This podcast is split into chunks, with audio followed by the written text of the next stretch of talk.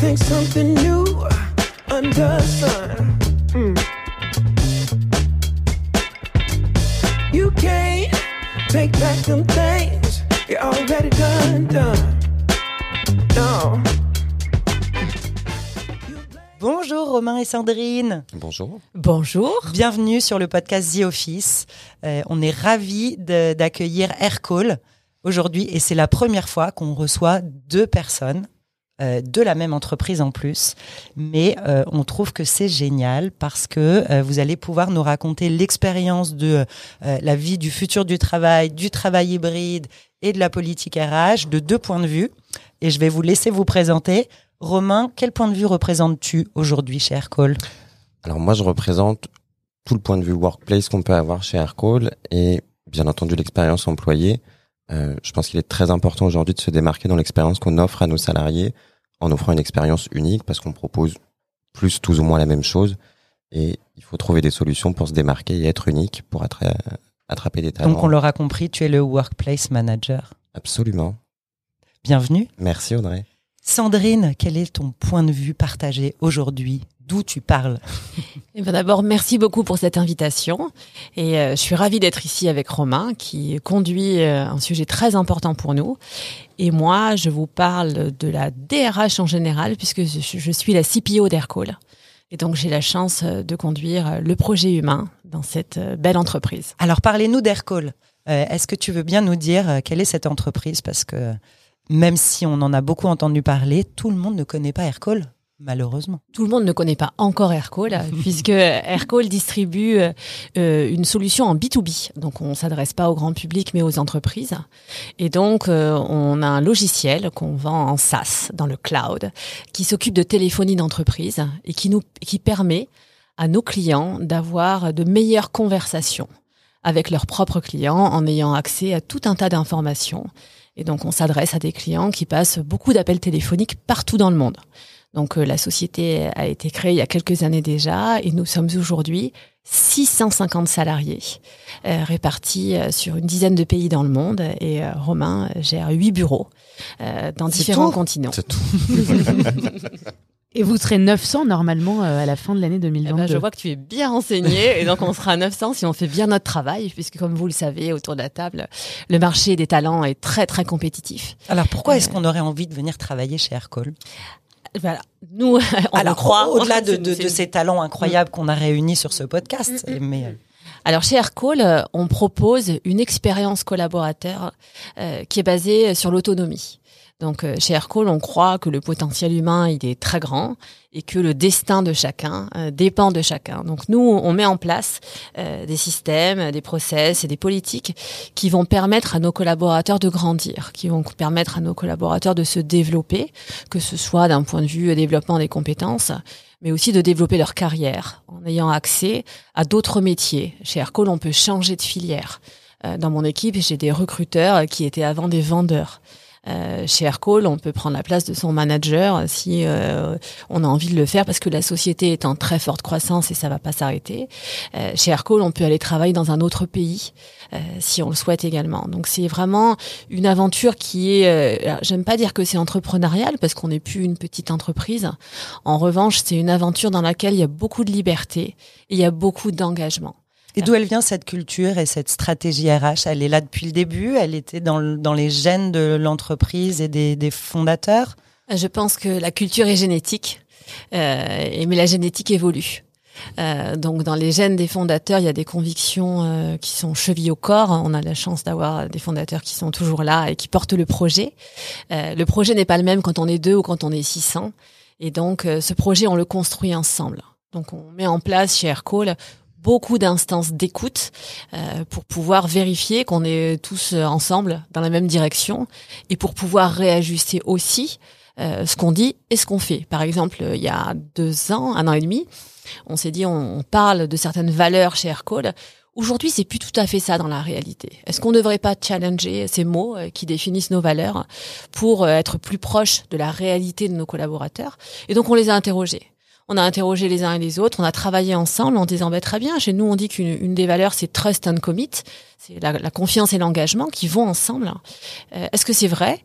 Et si oui, bah, qu'est-ce qu'on doit changer pour le renforcer encore? Donc on a regardé tous nos process, que ce soit les process RH, les process financiers ou les process de décision, en se disant très bien, si tu fais confiance, si tu trustes, est-ce que tu as besoin d'avoir 12 circuits de validation pour faire une note de frais? Bah non. Hmm. Alors qu'est-ce qu'on change? Et, euh, et on fait évoluer ça au quotidien parce qu'il y a de, de nouveaux processus qui arrivent tous les jours quand on grossit et on le fait évoluer surtout euh, tout, le plus souvent possible ensemble. Est-ce qu'on peut parler des, des valeurs? Alors, c'est euh, chez Official, on a euh, une petite euh, joke interne sur les, les valeurs parce qu'on trouve que c'est hyper startup nation, Oh. c'est hyper bullshit. Euh, moi, vous le savez, je bossais chez chez WeWork avant et donc euh, il y a partout des affiches au mur, des des valeurs qu'on doit respecter dans toutes les boîtes dans lesquelles j'ai travaillé et que je trouvais toujours un peu naze. Donc nous, on a décidé de pas avoir de valeurs. Peut-être que quand on sera 600 ou 900, on changera d'idée. Mais un, je voulais savoir pourquoi est-ce que c'est important pour vous d'en avoir euh, Quelles sont-elles et comment elles s'actionnent euh, bah, dans votre quotidien Euh, Et si vous nous conseillez de, de nous mettre au travail et d'en avoir euh, d'autres qui seraient pas malveillance et poucave, qui sont nos deux plus grosses valeurs chez Official. Ah ben, je trouve, je trouve votre approche très, très juste. Il y a tellement d'entreprises où les valeurs sont des mots morts sur des murs Ouais, c'est ça. que ça n'a plus, plus trop d'intérêt. Euh, nous, et on, un peu les mêmes pour tous. bah, hein. on, est tous. toujours un peu hungry, on, On est, est- trust, on est. on est un euh, peu gentil et on a envie de conquérir le monde. Ouais, voilà. Donc euh, c'est tous un peu les mêmes pour tous. Nous, on a pris le parti euh, de pas trop les communiquer. Par contre, je pense qu'elles sont indispensables car les valeurs sont une boussole. Euh, Il y a des choix à faire quand on construit une boîte. Il y a des décisions à prendre tous les jours sur des processus. euh, on, va, prendre un processus RH que c'est ce que je connais le mieux. Par exemple, tu dis euh, on veut promouvoir la mobilité, très bien. Ben dans ce cas-là, tout le monde peut changer de job n'importe quand. Au bout de deux mois, au bout de six mois, au bout d'un an. Et tu as des décisions à prendre. Et si tu n'as pas un guide de valeurs, tu es un peu paumé et ça n'a pas trop de cohérence. Euh, les valeurs, elles donnent de la cohérence. Nous, on a une valeur qui est exigence et qui est l'excellence, pardon, qui donne de l'exigence. Ça veut dire que chez nous, on reward, on rétribue euh, et on reconnaît euh, la performance de façon très forte. Cette valeur, elle fait aussi que chez nous, on se donne du feedback. On- donc, on a un assessment, on a un entretien d'évaluation tous les trimestres. C'est beaucoup. Mais c'est en lien avec notre valeur. Donc, les valeurs, on n'en parle pas beaucoup, mais nous, RH, chaque fois qu'on fait quelque chose, on se demande est-ce que, est-ce que ça sert une valeur, oui ou non, et comment je peux la servir plus? Ce qui est plus intéressant qu'une valeur, euh, Pardon, c'est quoi votre outil de feedback? c'est- euh, c'est Culturamp. D'accord. Ouais. Super. C'est Culturamp et euh, on l'aime beaucoup parce que Culturamp nous donne du feedback marché par pays. Mhm. Et quand on est dans, dans plusieurs pays, on sait qu'un Américain, quand il est content, il le dit pas de la même façon qu'un Français. Un français, exactement. Et ni qu'un espagnol, etc. Donc ça, c'est très très précieux pour nous euh, d'avoir euh, cet outil-là.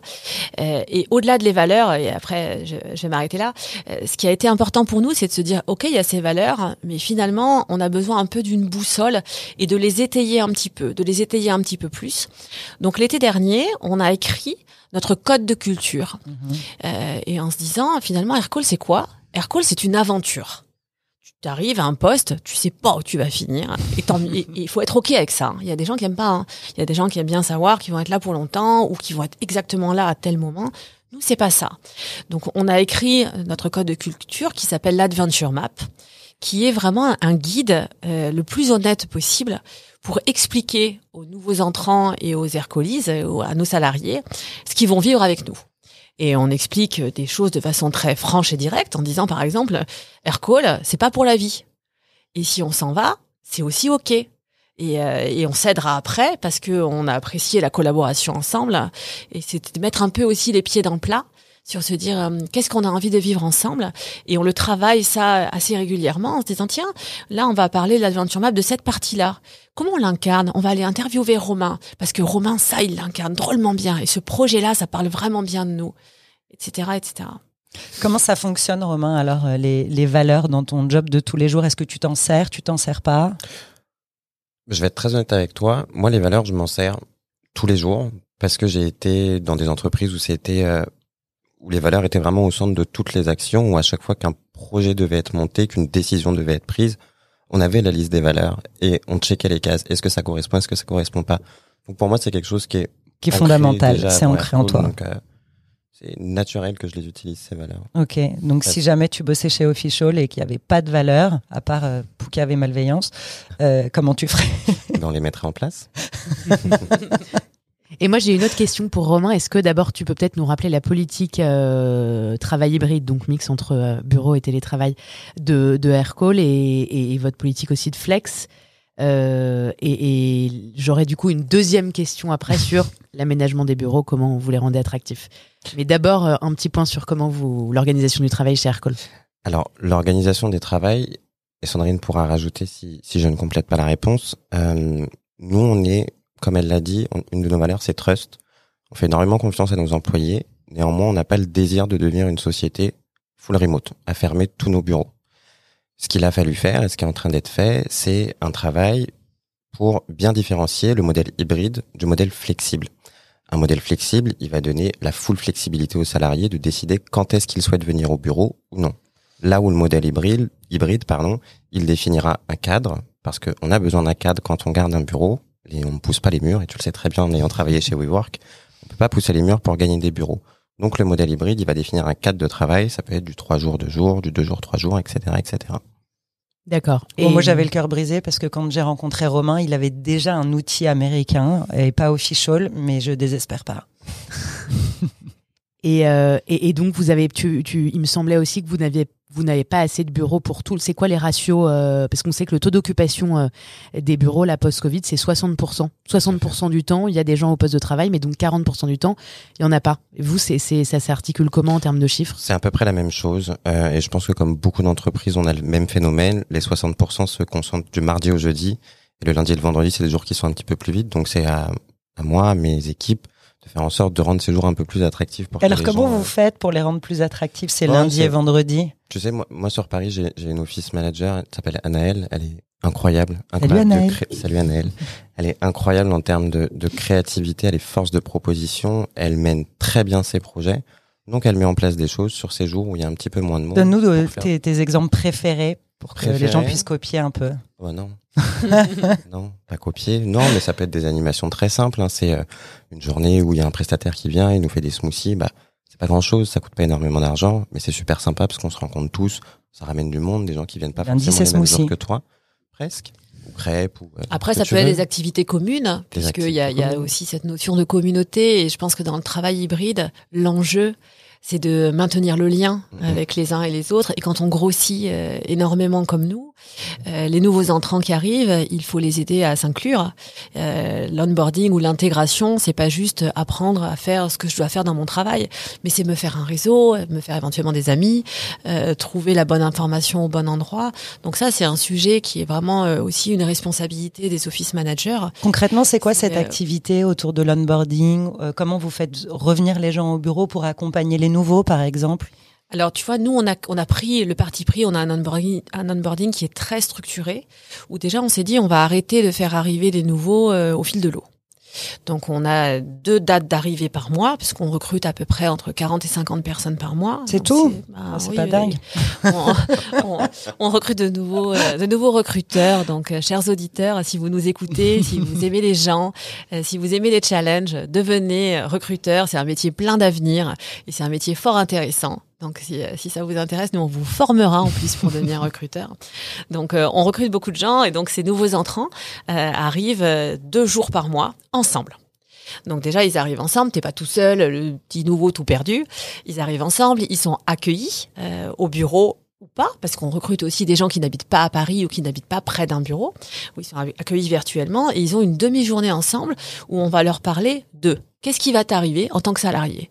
Bah, tu vas avoir une feuille de paye et tu vas la recevoir quand? Donc tous les sujets un peu administratifs, euh, euh, assessment, comment ça marche, les rituels de la boîte. On t'explique un peu ce qui va se passer pour toi euh, le premier jour.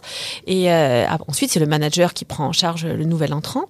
Et une fois par mois, on organise euh, cinq après-midi avec tous ces nouveaux entrants où on va partager avec eux une expérience interactive et virtuelle, parce que là, il y a des gens partout dans le monde, euh, où on va leur expliquer la stratégie de l'entreprise, le produit, le client, etc., euh, pour euh, qu'ils aient en fait euh, le plus d'informations possible pour naviguer euh, de façon euh, à l'aise dans l'entreprise. Mais une fois qu'on a dit ça, ils n'ont pas rencontré concrètement beaucoup de monde. Mm, mm, mm.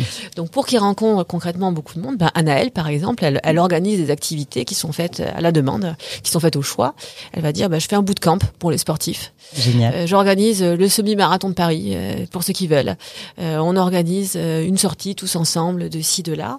Et ensuite, Est-ce que ça fonctionne bien? Parce que c'est très ingrat le, le boulot des office managers. Ils ont plein d'idées, Hmm. euh, beaucoup de propositions, etc. Et puis euh, quelquefois, bah, ça suit pas euh, parce que euh, voilà, les, les gens sont omnubilés par euh, Par autre chose. Par autre chose.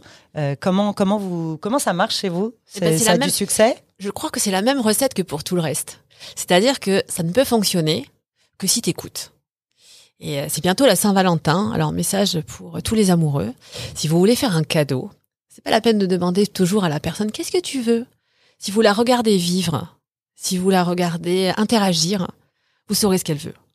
Et euh, le salarié, c'est pareil. On peut lui demander ce qu'il veut, mais si on passe toutes les cinq minutes en lui disant qu'est-ce que tu aimerais bien que je fasse à manger euh, dans la dans la cantine, euh, dans, la cuisine, ou qu'est-ce que tu aimerais bien faire comme sport, au bout d'un moment, les gens ne sont plus intéressés à répondre à la question. Donc c'est c'est cette proximité que les office managers peuvent avoir avec les collaborateurs qui inspirent leurs idées et qui font que globalement les idées qui ont été mises en place jusqu'à présent, touchons du bois, euh, ont toujours bien fonctionné euh, pour des gens qui sont plutôt euh, à même euh, à chercher du collectif. Après, on a une autre catégorie de la population qui sont des gens un peu plus introvertis et qui ont moins envie euh, d'aller faire du sport avec leurs collègues. Ils ont le droit. Et donc euh, cela, notre politique hybride, elle, on va devoir les animer autrement. Et donc là, on est en train de mettre en place des rituels d'équipe où on se retrouve au bureau euh, tous les deux mois, mois et demi ou tous les deux mois, tous ensemble, mais on se retrouve pas au bureau pour être chacun derrière son ordi euh, et pas se voir. Donc là, c'est vraiment l'idée d'accompagner les managers sur la structuration de journées qui sont faites pour partager, écouter, apprendre. Donc euh, on a organisé nos bureaux et remercie Romain pour ça. Peut-être tu peux parler du lab. Euh, L'organisation du lab. euh, Oui, absolument, absolument. Bah, le lab, c'est, c'est. Donc alors votre siège, il est euh, à Paris, dans le 9e arrondissement. Tout à fait, on est sur 11 rue Saint-Georges, à Paris, dans le 9e arrondissement. Et le lab, Très beau effet- bureau que j'ai visité. Je vous félicite. Merci Audrey. euh, le lab, en effet, c'est un espace qu'on a créé. C'est un espace qui, est- qui se veut collaboratif. Donc, c'est pas un espace où on va retrouver des bureaux et des chaises et, et ton écran simplement. Non, non, pas du tout. C'est c'est un peu comme un salon. Moi, je le voyais un peu comme un salon, une salle à manger. Il y avait un coin cuisine avec une machine à café, une grande table pour manger ou travailler, des canapés, un super écran, etc. Et c'était vraiment, pour moi, cet espace, le but de le créer, c'était que ça devienne vraiment un endroit collaboratif où tu réunis toute ton équipe. Et nous, on l'a fait en RH pour bosser sur un projet, un projet ou lancer un projet tous ensemble. Il y avait vraiment cette dynamique d'être tous ensemble dans un espace, de se retrouver. Il y en avait, ça faisait très longtemps qu'on s'était pas vu la première fois qu'on a fait ça. Et je pense que pour la suite du projet que tu lances dans ce genre d'espace, ça marche beaucoup mieux. Parce que tu as été tous ensemble, tu as effacé toutes les questions que tu aurais pu avoir sur ce projet, etc. Euh, donc oui, le lab, c'était super sympa de créer ça. Et il y a, y a un sujet qui, qui monte énormément en ce moment avec des applications mobiles qui se développent. Et on sent qu'il y a une vraie prise de conscience du côté des entreprises. C'est le sujet de la santé mentale. Et euh, je sais qu'au début du confinement, vous avez fait quelque chose que peu d'en- d'entreprises ont fait. Euh, ont fait, pardon. Euh, il, il me semble que vous avez appelé chacun des collaborateurs, notamment à l'étranger, pour vérifier comment ça allait, etc., prévenir le burn-out. Est-ce que tu peux, vous pouvez nous expliquer un peu ce, ça, qu'avez-vous fait euh, au moment du, du confinement et au moment de la fermeture de certains bureaux, etc. Alors, Sandrine, tu pourras peut-être parler du bureau de Paris. Ce que tu cites, je pense qu'on en a déjà discuté ensemble, appeler les collaborateurs, c'était à Sydney. Sydney, ils ont fermé en décalé de l'Europe. Euh, où quand nous on rouvrait tout, eux fermaient tout. Oui, donc ça mine le moral un peu hein, quand on voit tous les collègues qui peuvent de nouveau avoir une vie sociale Exactement. et que toi t'es euh, euh, enfermé. Et tu vois, en Australie, euh, tout était fermé, donc ils avaient l'impression d'être un peu à l'abri de, ces, de cette pandémie. Et du coup, du jour au lendemain, on leur annonce qu'on ferme les bureaux, que tout le monde va travailler en télétravail et qu'ils vont perdre les rituels qu'ils avaient mis en place. Et pour le coup, l'Australie, malgré la time zone, c'est une équipe qui a su être extrêmement créative pour mettre des choses en place et créer cette cohésion d'équipe. Et du jour au lendemain, tout s'arrête. Et c'est de là qu'on a appelé chacun des collaborateurs pour savoir comment ça allait, comment ils vivaient le télétravail, parce que c'était vraiment nouveau pour eux, et qu'on a pu mettre des actions en place par la suite pour ceux pour qui c'était vraiment compliqué de travailler à distance et de plus voir les collègues. Donc vous les avez appelés un à un en leur posant euh, des questions.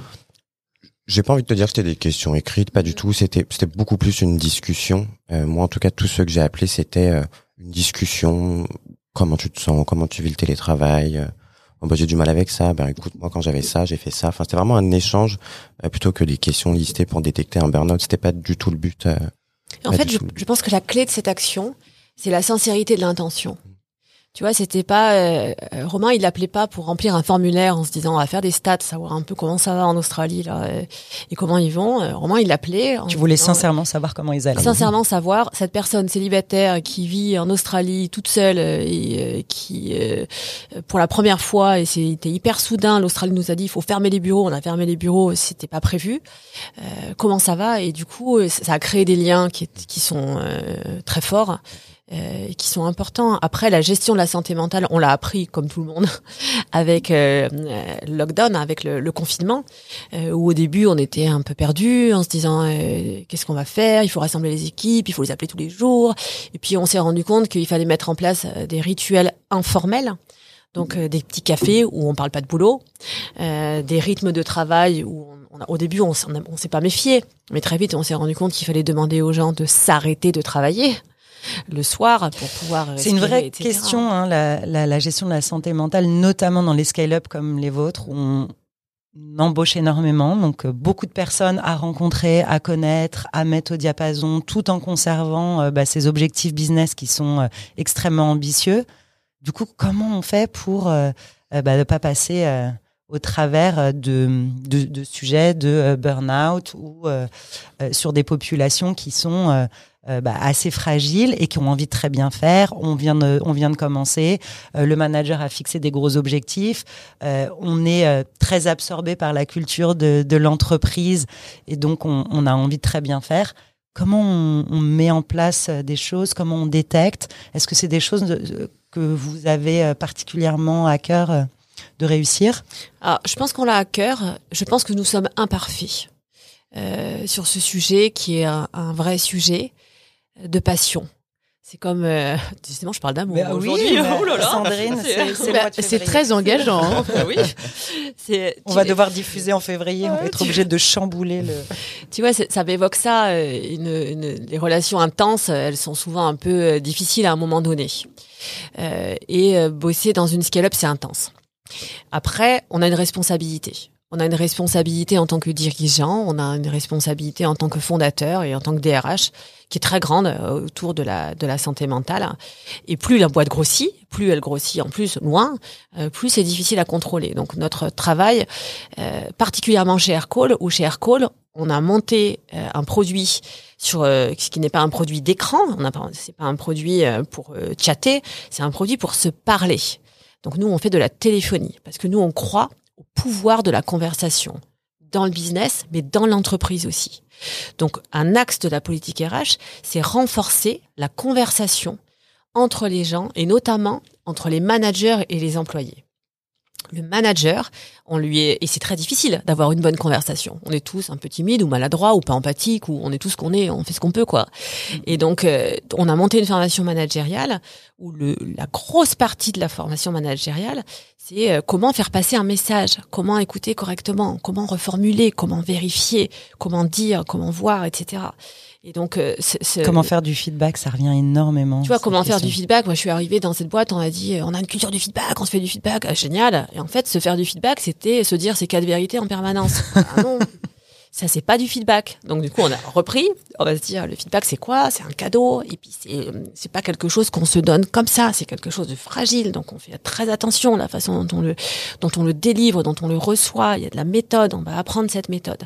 Donc la santé mentale, pour moi, elle tourne vraiment autour de la qualité de cette conversation et de ce qu'on peut mettre en place autour pour avoir des espèces de vigies et être sûr que quelqu'un qui est pas bien, il a bien un espace où il peut le dire. Donc on a un système d'écoute anonyme. On a un système qui s'appelle All Voices, qui est un outil américain euh, qui garantit la confidentialité de ce qui est reporté, où chaque salarié peut alerter sur un truc. Euh, je suis alerté, j'en peux plus, je comprends pas votre politique qui est pas bien pour ceci et pour cela. C'est, totalement garanti et c'est totalement anonyme et ça marche bien. On a des retours, pas beaucoup, heureusement, euh, mais on a des retours sur certains ajustements qu'on doit faire et ça nous permet un peu d'identifier là où il y a des problèmes. Pour l'instant, euh, on n'a pas eu de burn-out parce qu'on est vigilant, parce qu'on a vu des gens se fatiguer, à qui on a demandé de s'arrêter.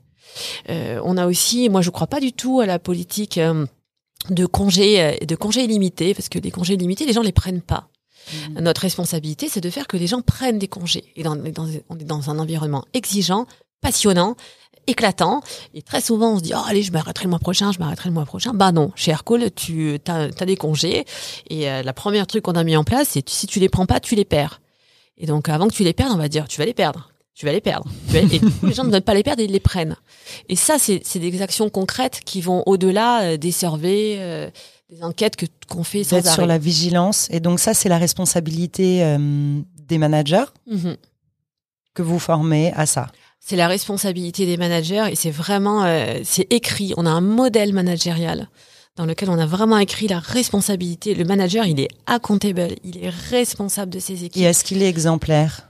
Il doit Euh. Je voudrais parler du, du COMEX aussi. Est-ce qu'ils ils font cet effort de prendre tous leurs congés, euh, de euh, pas finir à 23 heures? Eh bien, aujourd'hui, oui. Bravo. Euh, finir à 23 heures, je saurais pas te le garantir. En tout cas, chez nous, euh, tu vois, je, je peux pas m'engager pour tout le monde, mais il y a rien qui me paraît euh, très choquant.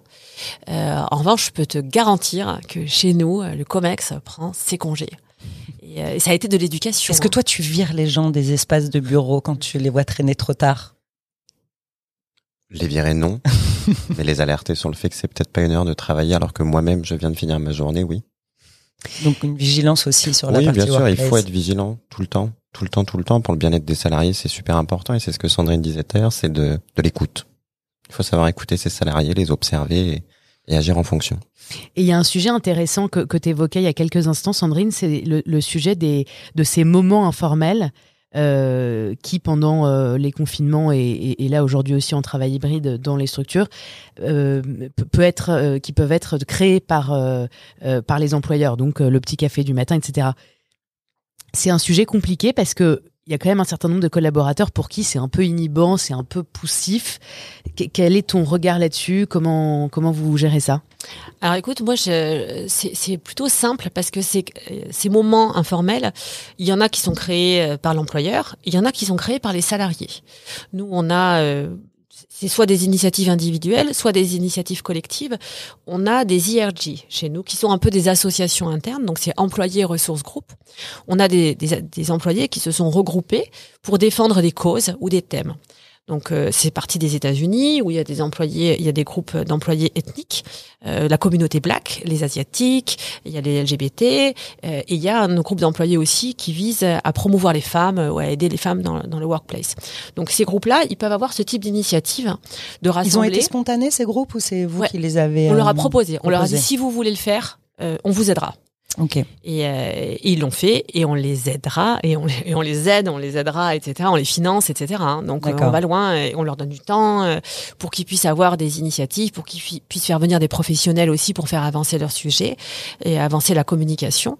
Euh, et ce qui est- franchement, c'est génial ce qu'ils font. J'en profite pour le dire parce que je suis très admirative de la qualité de ce qui est délivré. Et, euh, Pourquoi c'était important pour Aircall de favoriser ce type d'initiative ou de groupe? Qu'est-ce qui vous a amené à Tu vois, c'est ce vraiment, euh, on, on revient à la question initiale de euh, nos valeurs. C'est vraiment le trust and commit. Et euh, chez Aircall, c'est, il peut se passer tout ce que tu veux en fait. Si tu as envie de faire avancer la cause des femmes, bah tu peux y aller quoi. Si t'as pas envie, c'est totalement ok aussi. Et de la même façon, pour répondre à ta question sur le café, est-ce que ces petits cafés, des gens, ici, il y a des gens qui sont pas à l'aise. euh, franchement, moi, j'aime pas trop ça. Et ben, si il y a aucune obligation. Donc c'est totalement optionnel. Euh, tout ce qui est informel est optionnel et euh, il y a plein de gens qui y vont pas ou de temps en temps et c'est ok. Alors qu'est-ce qui est obligatoire chez Aircall? Ben, rien. non mais dans- nos rituels, euh, rien n'est obligé. venir au bureau sais, ou rester chez soi C'est une très bonne le- question parce que quand on est, euh, quand on a fini le lockdown, hein, quand on a commencé à revenir au bureau, je me suis dit, ah, les gens ils viennent pas assez, on va dire que c'est obligatoire un jour ou deux. Et j'en ai parlé à, à mon patron fondateur, Olivier, en lui disant, ouais, on va imposer. euh. Il me dit, non, non, on va pas faire ça. C'est à nous de rendre le bureau intéressant. Et, Très intéressant. Et, et, euh, ils viendront. Et, euh, et je me suis dit, ah ouais. Et en fait, c'est vraiment ça. Et euh, Comment t'as rendu le bureau intéressant, Romain Ils étaient déjà intéressants, nos bureaux. Depuis le début, j'avais fait un très bon début. travail. non, non, depuis le début, mais ce que, ce que Sandrine dit, c'est très juste, c'est qu'il faut donner envie aux gens de venir dans un, un climat qui est pas forcément idéal, avec une pandémie mondiale qui tourne depuis deux Oui, ans. mais ma question, c'est comment on donne envie de venir? Parce que c'est concrètement que si jamais euh, nos auditeurs ont envie, euh, ou bah, ils sont pas très bons là-dessus, que les gens ont pas Ouais. envie de revenir, etc. Évidemment, il y a la culture, les collègues, etc.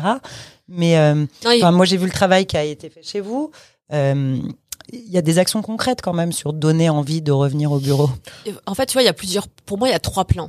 T'as la- l'animation que peuvent faire les office managers, le happening, euh, les petits moments ensemble qui sont euh, chouettes, des petites attentions qu'il y a partout, tous les jours. On est dans des conditions de travail qui sont magnifiques. euh, Mais ça, c'est ce que vous osez pas dire, c'est que vous avez beaucoup investi, c'est-à-dire vous êtes dans une adresse super, dans une- un, un lieu qui est très chouette, et vos bureaux, je les ai visités, c'est très joli. Enfin, il y a une attention particulière. qui sont très agréables. Euh, voilà, euh, à l'ameublement, etc. Donc vous avez investi de l'argent dans le bureau pour qu'il soit. euh, Ah, on, a Agréable. on a investi de l'argent dans les bureaux. Parce que, euh, ce, que ce que Romain a, a ouvert euh, les deux dernières années, c'est huit bureaux dans le monde qui ont le même niveau de qualité. C'est-à-dire qu'on a une politique où on, on a une politique d'égalité. On veut que l'expérience d'Aircall pour les collaborateurs, elle soit la même partout dans le monde. Un jour, on vous invitera à New York. Vous allez évidemment, tomber par terre. là. Tellement c'est beau, c'est magnifique. On Quoi, a New des York est mieux que Paris? Jamais. donc c'est absolument magnifique. Euh, euh, on, a, on a beaucoup de chance. Donc il y a le bureau d'un côté, il y a c'est donc ce qui se passe dans le bureau, il y a la formation et les moments d'échange qu'on peut avoir euh, euh, dans ce lab ou dans les moments collectifs d'é- d'équipe. Et le troisième truc, c'est le management.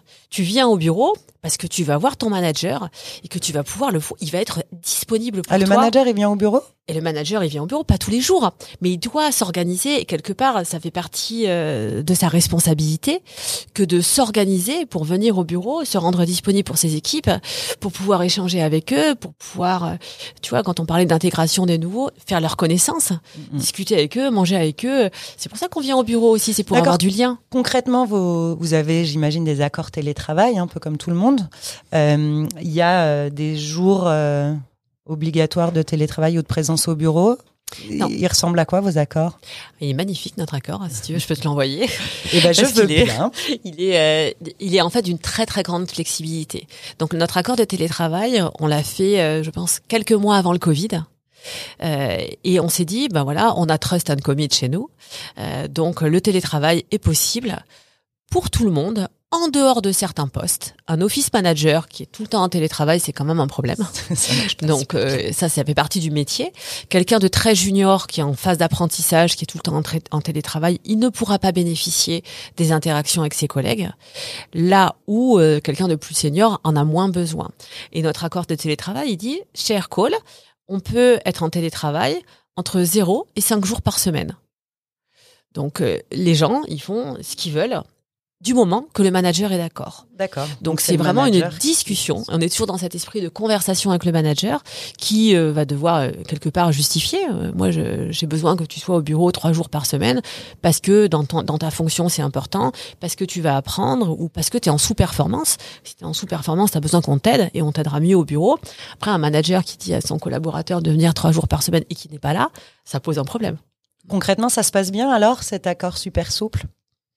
Franchement, oui. Après, il y a toujours, euh, il y a toujours, il y a des managers qui ont des styles euh, différents, et ça, c'est autorisé chez nous aussi, qui est de dire euh, souvent les gens qui travaillent dans les sales, ils disent bah nous on a besoin d'être ensemble, moi je veux qu'ils viennent plus, chez moi je veux, c'est vraiment important qu'ils viennent trois jours par semaine. Et c'est mon mode de management. C'est J'ai mon mode besoin de, management. toucher les gens. Et puis nous, on a besoin d'interagir, de partager best practices, etc. Là où euh, les techs, ils disent, on à la maison, c'est pas grave, etc.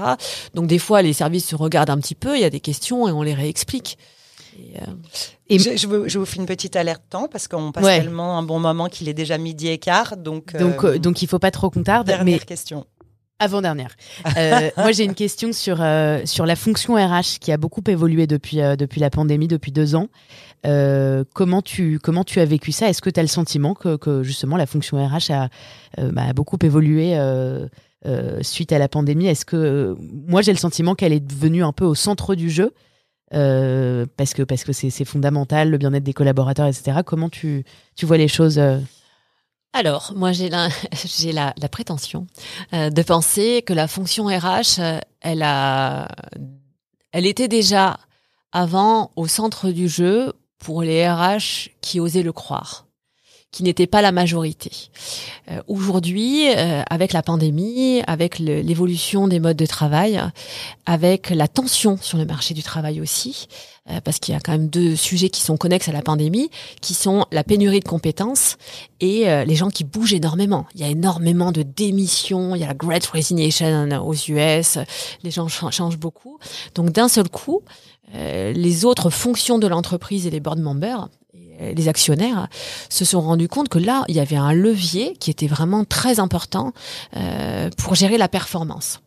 Et du coup, on a demandé euh, tout et son contraire d'un seul coup euh, aux fonctions RH euh, en se disant, parce que c'est beaucoup de gens très analytiques hein, qui sont dans les autres fonctions, en se disant, bah, il suffit de faire un plan d'action, 1, 2, 3, 4, 5, 6, 7, 8, 9, on va faire ça, et les gens ils vont rester, ils vont être contents et tout va aller bien. Sauf qu'on oubliait, on oublie un, un petit détail qui est que euh, avec l'être humain, il y a une notion de temps qui est incompressible. On peut pas changer les choses tout en même temps. Il faut que les gens absorbent, digèrent. C'est ce qu'on appelle la conduite du changement. Et euh, il faut expliquer. Il y a des choses qui sont incompressibles.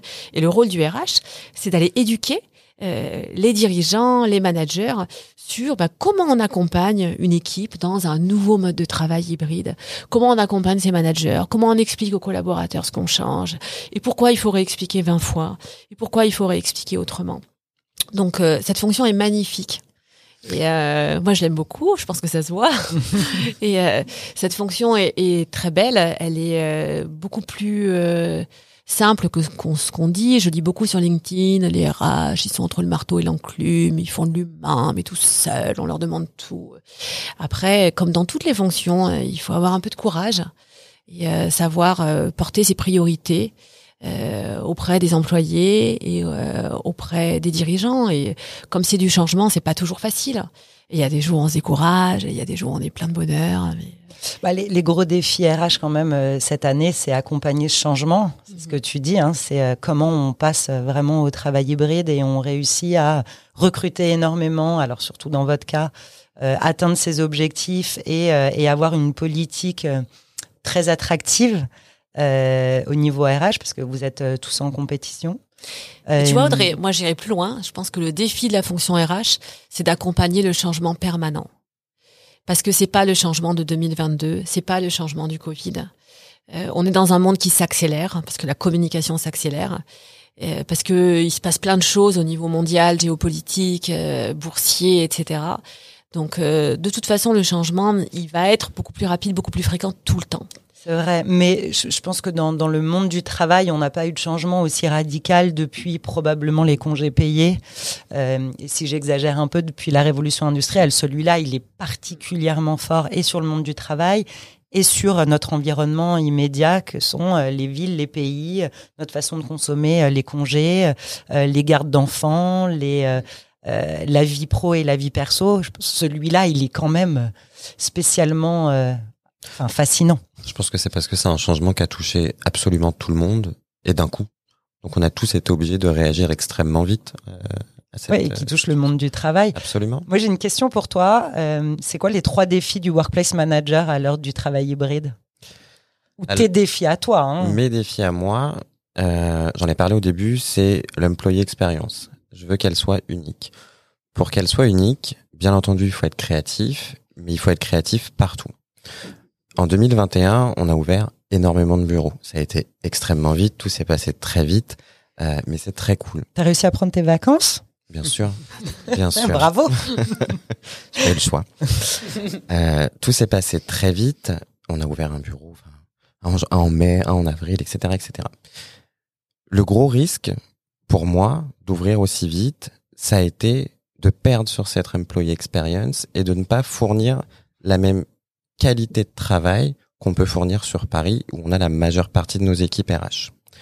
Pour ça, très récemment, on a monté avec Agathe, qui est responsable de la com interne chez nous et de l'engagement, on a monté des culture clubs. Dans chaque pays, on a un culture club avec lesquels on travaille pour s'assurer que peu importe le pays où on est, tout le monde vive la même expérience.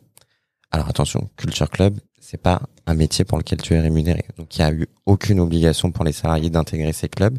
C'était un message que j'ai envoyé. Les gens pouvaient nous rejoindre ou non.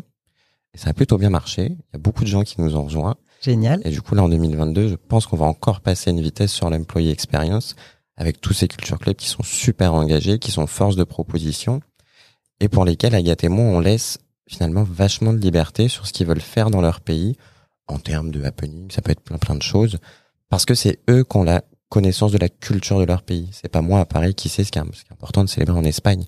Moi, je vais leur dire, on va célébrer la chandeleur. Ils vont me dire, mais qu'est-ce que c'est? Erreur de leur part, excellente fête. Donc oui, les La janguille On n'en parle pas assez Non, on parle pas assez. On n'en parle pas assez. Donc non, ces, ces Culture Club, ils ont un rôle incroyable sur l'employee experience. Ça, c'est un de mes, mes premiers enjeux. Et bien entendu, le deuxième, c'est d'offrir euh, des workplaces, des bureaux euh, partout qui sont incroyables, qui soient faciles d'accès, ou enfin, t'arrives, tu poses ton ordi, etc. Enfin, c'est c'est un très gros enjeu pour moi. C'est très important parce que je pense que même si on est une société qui est hybride et flexible, le lieu de travail, le bureau, ça doit rester un endroit incroyable qui favorise la création, les lancements de projets, la cohésion d'équipe. C'est hyper intéressant, hein, où il y a beaucoup de gens qui nous avaient annoncé la mort du bureau avec l'hybride, et notamment euh, euh, à cause de la culture euh, Startup Nation et du remote et de la flexibilité totale. Finalement, vous continuez à dépenser plein d'argent pour les bureaux et c'est important de, de, les garder. Bien sûr que c'est important. Je, je, je, pense pas que pour nous, je pense, on n'a jamais pensé la mort du bureau. On l'a juste reconsidéré autrement. Euh, où avant le, le, bureau, avant toute cette pandémie, c'était l'endroit où tu bossais de 9h jusqu'à 19h non-stop. Là où maintenant, moi, ma vision du bureau est que c'est un endroit de création. Je vois, je pense aux équipes tech tout de suite, où ils se rejoignent très souvent dans le bureau pour lancer des projets. Et après, s'ils sont en remote pour être focus à fond sur leur projet, bah c'est ok parce qu'on est flexible et ça marche comme ça. Je pense que le bureau, il faut juste le reconsidérer autrement. Mais il a jamais été mort. Génial. Euh, c'est une question sur euh, la désyndicalisation, donc le fait qu'aujourd'hui il n'y a plus les syndicats, les gens n'y croient plus de manière générale en entreprise. Pourtant il y a un vrai besoin parce qu'on évoquait ensemble justement le bien-être des salariés, etc. Et en start-up aussi particulièrement, euh, euh, qui est un secteur où il y a des travers managériaux qui peuvent être euh, compliqués, il y a de la pression, etc. Euh, il n'y a pas de syndicat, il me semble, la plupart du temps. Il y a ce compte Instagram Balance la Startup qui raconte que les, certains collaborateurs se sentent mal. Quel regard vous portez euh, là-dessus? Alors qu'il y a un besoin, mais pas de. Visiblement, il y a un besoin de syndicat, mais pas de pas de réponse en face. Alors, je ne sais pas s'il y a un besoin de syndicat. En tous les cas, il y a un besoin d'avoir euh, un contre-pouvoir. Nous, dirigeants, on a de l'information via les managers, mais les managers, ils disent pas tout. Donc nous, on a besoin d'avoir une, information crue. Ce qui initialement, euh, c'est initialement pour ça qu'en France, on a créé des syndicats qui représentent les gens et qui, s'expriment au nom des gens auprès de la direction ou du patronat. Ça a été un peu détourné, c'est un autre sujet. Euh, on a euh, en France des instances représentatives du personnel avec les CSE. on est bientôt d'ailleurs en élection chez nous. Des appels à candidature, etc., qui ont pour objectif de permettre euh, aux employés de remonter des choses euh, via la direction. Sauf que c'est français. Et euh, selon les pays, on n'a pas d'obligation d'avoir ces systèmes-là. C'est pour ça qu'on fait des culture clubs, c'est pour ça qu'on fait des IRJ. Tu vois, ça m'a beaucoup surprise l'année dernière. nos IRJ, nos associations internes, elles nous ont remonté beaucoup d'inégalités, beaucoup de choses pas normales qu'elles voyaient, etc. Et euh, on a une vraie obligation en fait d'organiser ce dialogue social, parce que sans dialogue social, euh, ben, à un moment donné, il n'y a plus la même énergie. Il n'y a plus la même qualité d'expérience collaborateur. Euh, ça ne passe plus aujourd'hui uniquement par les instances représentatives du personnel.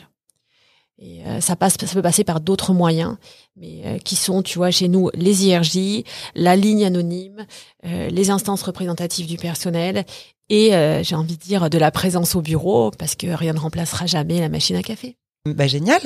Merci Passez beaucoup. une super journée. Merci à vous Merci aussi. beaucoup pour cette invitation. Salut. Tu as tout.